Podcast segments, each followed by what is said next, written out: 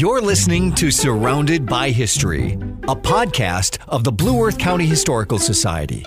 Produced by Radio Mankato with your host, Historical Society Executive Director Jessica Potter. And now, Surrounded by History. Hello and welcome to Surrounded by History. I'm your host, Jessica Potter, with the Blue Earth County Historical Society. Joining me today is Radio Mankato's Jeff Lang. Every week, this program explores the history all around us, the history in plain sight. For the next few segments of Surrounded by History, we will dig into the history, the stories behind some of our prominent buildings. Over the years, the Historical Society has collaborated with the City of Mankato to create a heritage plaque program that places green cast iron historic plaques around the community, highlighting our local historic places. There are currently 18 heritage plaques installed around Mankato at historic buildings and homes in some of our city parks. Today, we will explore the history of one of these prominent buildings. We hope you will enjoy being surrounded by the history of the historic R.D. Hubbard House. So, Jeff, to get us started, I must ask Have you ever visited the historic R.D. Hubbard House? I've been by it. I've never been inside it, and I really wanted to go inside it for a long time. I think it looks it'd be so cool to see it. I know I know somebody that could let you in. Do you? I do. A Field trip. Yeah, field trip. Can the next podcast be us just walking around and while talking? That would be fun. that would be fun. Okay, well, do you know what what's the big deal about the Hubbard House? Well, isn't he? No, boy, now you put me on the spot. Isn't he the one that had the mill downtown? Right. Okay. Right. I mean, they're like they're like actually. I actually, you've told us a little bit about this before. Aren't they like filthy rich? And they're like when their daughter got married, it was like paparazzi style. Uh huh. I right. did. Nice. I retain info. Nice. I love it. So, yeah, we're going to dig in a little bit more about the Hubbard House and about the mill and the family and all of that kind of good stuff. So, let's get started. RD stands for Rensselaer Dean Hubbard, um, and he was born in New York in 1837. Um, he is a rags to riches kind of guy. He, at the age of 15, left home to start earning his own way. Um, he was a myriad of different jobs. He was a surveyor for the for the railroad, um, farmer, a storekeeper, a manager, a banker, and he was working all the way across the United States from New York to California. Um, the Civil War started up, and unfortunately, he had pneumonia, which prevented him from joining the Union Army during the Civil War. So um, he continued to do uh, what he could to make a living. And in the fall of 1866, he moved to Pennsylvania and he worked in the grocery business. Now, I added this little tidbit um, because it shows you how much he had a mind for business and how he could turn little into a lot. So, in that business in Pennsylvania, the grocery business, he started with an investment of less than $2,000. Um, in four years' time, that was a $30,000 company. Dang. So he definitely had a mind for business. And he started at thir- 66. He was born in 37, so he would have been 29. Mm-hmm. Just making sure. I just want to see where I compare to this in my life. So, okay. Are you doing well? Uh, yeah. Um, in 1870, Hubbard returned to California, this time with his wife, Mary Esther, with intentions to start a bank. But finding the conditions not being favorable, they boarded a train heading east. In at Davenport, Iowa, they took a boat up the Mississippi to Winona, Minnesota. And in that year, just happened to be the new rail line between Winona and Mankato had just begun operations. So they traveled to Mankato and they liked what they saw. So they they stayed in town for a little while touring the area and then they decided to relocate here permanently. Oh. So once he was in Mankato, Hubbard built a warehouse and engaged in the wheat buying business. Um, and in March of 1872, he and two others organized the Mankato Linseed Oil Company. Now, linseed oil does not have to do with wheat, it has to do with flax. So he was obviously involved in many different trades associated with agriculture. Um, he managed this company for 11 years. In 1878, he shifted from linseed oil to back to wheat, and he opened the Mankato Milling Company, which later became known as Hubbard Milling Company. The mill still stands today at 424 Riverfront Drive, and at one time produced Mother Hubbard and RD flour, which was shipped across the United States. Um, but we'll talk more about the mill in a little bit. So let's get back to Hubbard. So he was married twice. Uh, his first marriage was to Mary Esther, who we've learned about. They were out in California and came to Mankato together. They had one son. His name was Jay, and he was born in 1871. So this is all of that time, right? Pretty much right when they arrived in Mankato. Mm-hmm. Um, Mary Esther died a short time later in 1877, and RD remarried um, to a woman named Frances Griffith. Um, her friends called her Frank. So it's kind of odd to think of this time period a woman being called Frank, but mm-hmm. she went by that. She had two. They had two children, two girls, Catherine and Mary Esther. That's awkward a little uh, bit. yeah, it was. So Can we name our daughter after my first wife, please? Yes, and so here's the story behind that. So Mary Esther, who went by Esther, um, she would joke along with her mother, like, "Why did you name me after her your husband's first wife. So, well, she was my my Sunday school teacher, and she was so kind. So I'm just paying respect to her. So she was that she was a little bit younger then. Yeah. Then mm-hmm. uh, okay, mm-hmm. I get what's happening here. Yeah, yeah. So anyway, and, and they have a interesting in the family tree of the Hubbards. They tend to reuse names a lot, so it's really complicated to keep track of which generation you're talking about. Um, but back to RD. During the later years of his life, he frequented um, health resorts and traveled often to warmer and drier, drier climates like California. And the reason why was because of his health Um, but it, he really kept it kind of quiet. Um, but after his death, it was reported that he had not been feeling well for some time.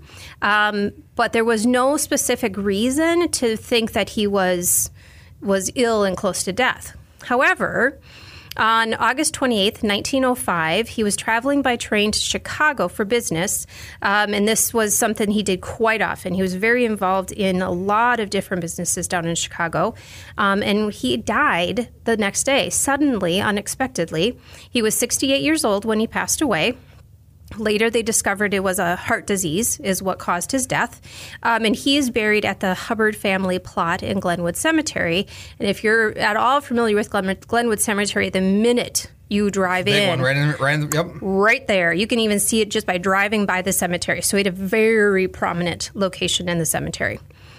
So, a little bit more about the family and the house. We kind of did a little family tree here, but go back to the house. Um, the house was built originally in 1871. So, that goes back to all of that stuff. Jay was born in 1871. The Linseed Oil Company was 18, 1872. Mm-hmm. Mm-hmm. So, it didn't take him long to really start moving and shaking. Putting and, roots down. Yeah, exactly.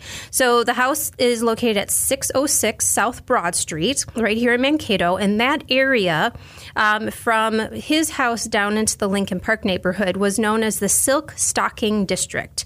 And silk stocking represents the high society silk stockings that you, the ladies would have worn rather than the lower class cotton or wool stockings. Okay. Okay, that's why it was called the Silk Stocking District. Still quite the random name. Uh-huh, it is. or whatever. It is, but it's showing you the, the upper class mm-hmm. and the captains of industry. So, as the house was being constructed, um, of course, it was all over the newspaper details by about how this house was being built, um, and it was described as one of the finest homes in Mankato. Uh, the house was incredible. It contained some of the most modern conveniences of the time. So, think about 1871. They actually do a remodel in 1888. So, in this time period this house is the first to have a telephone in Mankato that connects the house to the mill. It has in complete indoor plumbing and has electricity. All of these things are brand spanking new, and Hubbard was the first one in town to have most of these things in his house. Um, again, the house is representing a fresh, French Second Empire style. Uh, it was originally built in 1871. Um, it was expanded and remodeled in 1888. At that time, they really stretched out the, the floor plan of the house, but they also added three marble fireplaces, bay window, the office that Hubbard could work from home or from the mill. He could do some distance learning, um, and servants' quarters, because yes, they did have servants that lived on site. Um, the woodwork was all uh, updated at that time, and this is also the point in time when the brick house was painted. So a lot of people ask, like, why we've picked the colors we have for the house, and it goes back to the, the 1888. We know that that's the point when the house was painted. The carriage house that sits on the property was added in 1890, and the house was completely redecorated in 1905 by the prominent design firm Bradstreet and Bradstreet. Bradstreet of Minneapolis. Now, at first I thought, well, why is that a big deal? But if you read anything about them, you will find out that they were the who's who's of interior designers at the turn of the century. Big deal. So, um, in 1905, when they were redecorating, they added silk wall coverings. They uh, did some stenciling and painting on the ceilings, uh, added Tiffany lamps and art glass windows. Um, the remodeling, again, this is happening in 1905. The remodeling uh, was complete just in time for RD's funeral that September. That's what I was going to ask. When did time of that take place? Okay. Yep. So the last thing to get done was hanging of the curtains right before his uh, funeral. Um, so what? But that makes a good point here is that the Hubbards were very uh, they were philanthropic, but they were also very involved in the community, and they hosted lots of community events and parties at their home, um, card parties, fundraisers, whatever whatever they could think of. Um, and there's always there's a ton of documentation in the local newspapers about their little get-togethers that they had. But one of the most glorious events that happened at the Hubbard House was what we talked about earlier, the wedding of daughter Catherine in 1910. So this this is 5 years after RD passed away, so he is not going to be part of walking his daughter down the aisle, but the wedding uh, took place at St. John's Episcopal Church, which is right across the street from the Hubbard House. Um, there's so much written about this in the newspaper. Uh, they, I was rereading it myself, and uh, it's remarkable the amount of uh, ink that they got covering this news story. Just a wedding. Just a wedding, but it. I mean, I and you read it and you can picture it. You can picture her dress and the flowers and everything. And in fact, I wanted to bring you a few things, few quotes from the Mankato Review about describing the wedding. Um, it was one of the most prettily. I didn't know that was a word. Prettily appointed and elaborate weddings that had ever taken place in Mankato. Outside the church, a canopy extended from the main entrance to the street, and it was under this that the guests and bridal party entered the church. A similar canopy was also extended from the main entrance of the bride's home to the street. The reception following the ceremony was also a very prettily detailed affair. The beautiful home was handsomely decorated with cut flowers. Gifts the couple received Mrs. Hubbard gave them a chest of silver. The groom's father gave them a house in St. Cloud, and mm-hmm. the groom's brother gave them a baby grand piano. Wow.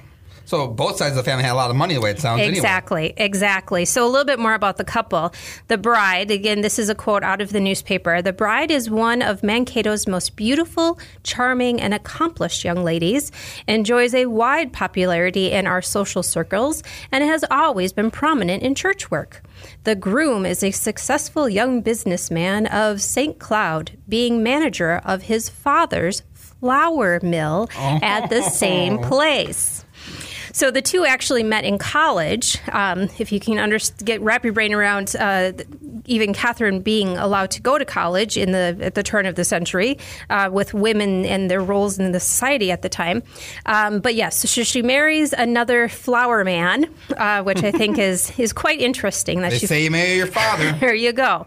Um, so the other thing that's really interesting about this is the newspaper reports just a, a few days after the wedding tell of damage that has been done to the church by the public that were trying to catch a peek of the wedding. So, two police officers were on hand to preserve order during the ceremony and the reception, but there had been damage done to the church while people were trying to sneak a peek in the windows to see the ceremony. Wow. Yeah, I mean, so they think this just kind of gives you that that idea of how. Uh, what, what what kind of social status this Um, family definitely was sitting at. Unfortunately, we did talk about this before. Unfortunately, short eight short years after her wedding, our beloved Catherine uh, tragically died at the young age of 33 in December of 1918. And what was going on in December 1918? That was the influenza pandemic. Exactly. She was a victim of the influenza pandemic. So the Hubbard family continued to own the home um, until their the youngest daughter, Mary Esther, uh, sold it to the Blue Earth County Historical Society in 1938. The city of Mankato at that time assumed the deed under an agreement that the Historical Society would maintain it as a historic house museum. The house was added to the National Register of Historic Places in 1975 and named a Mankato Heritage Preservation land, local landmark in 2012.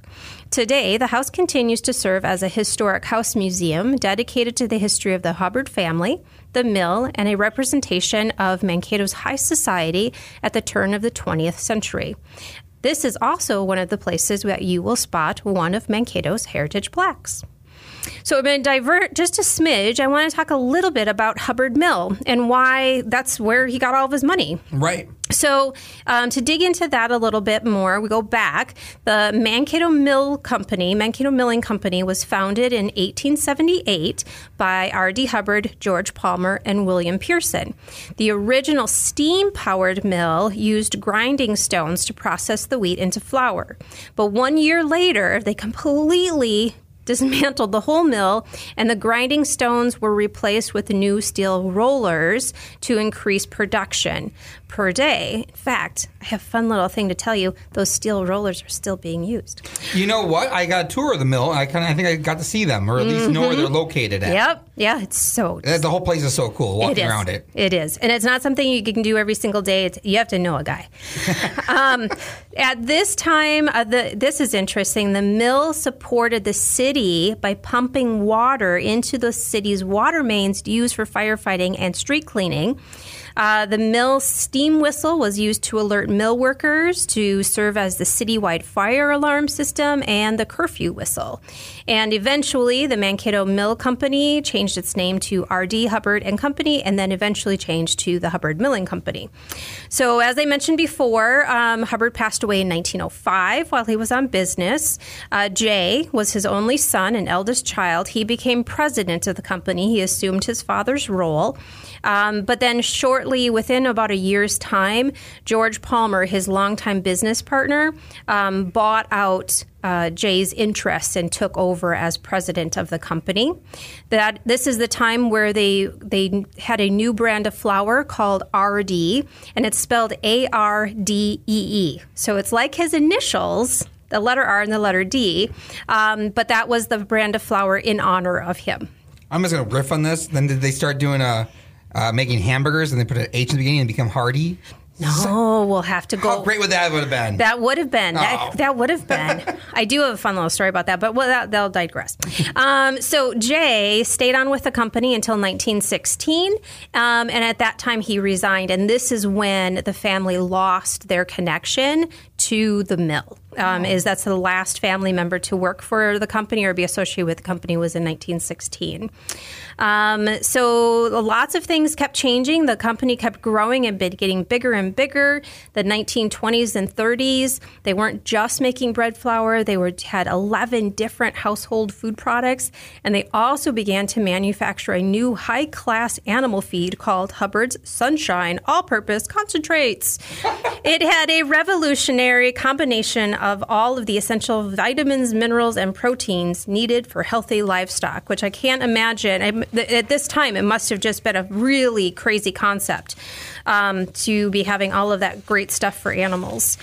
Um, 1951, the mill was electrified, which means it was no longer steam power. Steam power is how it started in 1878. Crazy. And it ran that way until 1951. So at this point, there is no need for a steam whistle. So that was also retired and it was donated to the Historical Society, and you will see it on display at the Hubbard House. Over the years, the products, owners, and company name have changed, but one thing remains. Flour continuously has been manufactured from the Hubbard Mill on Riverfront Drive in Mankato. Um, in 2013, ConAgra Foods, Cargill, and CHS merged their flour milling operations into one new firm dubbed Ardent Mills.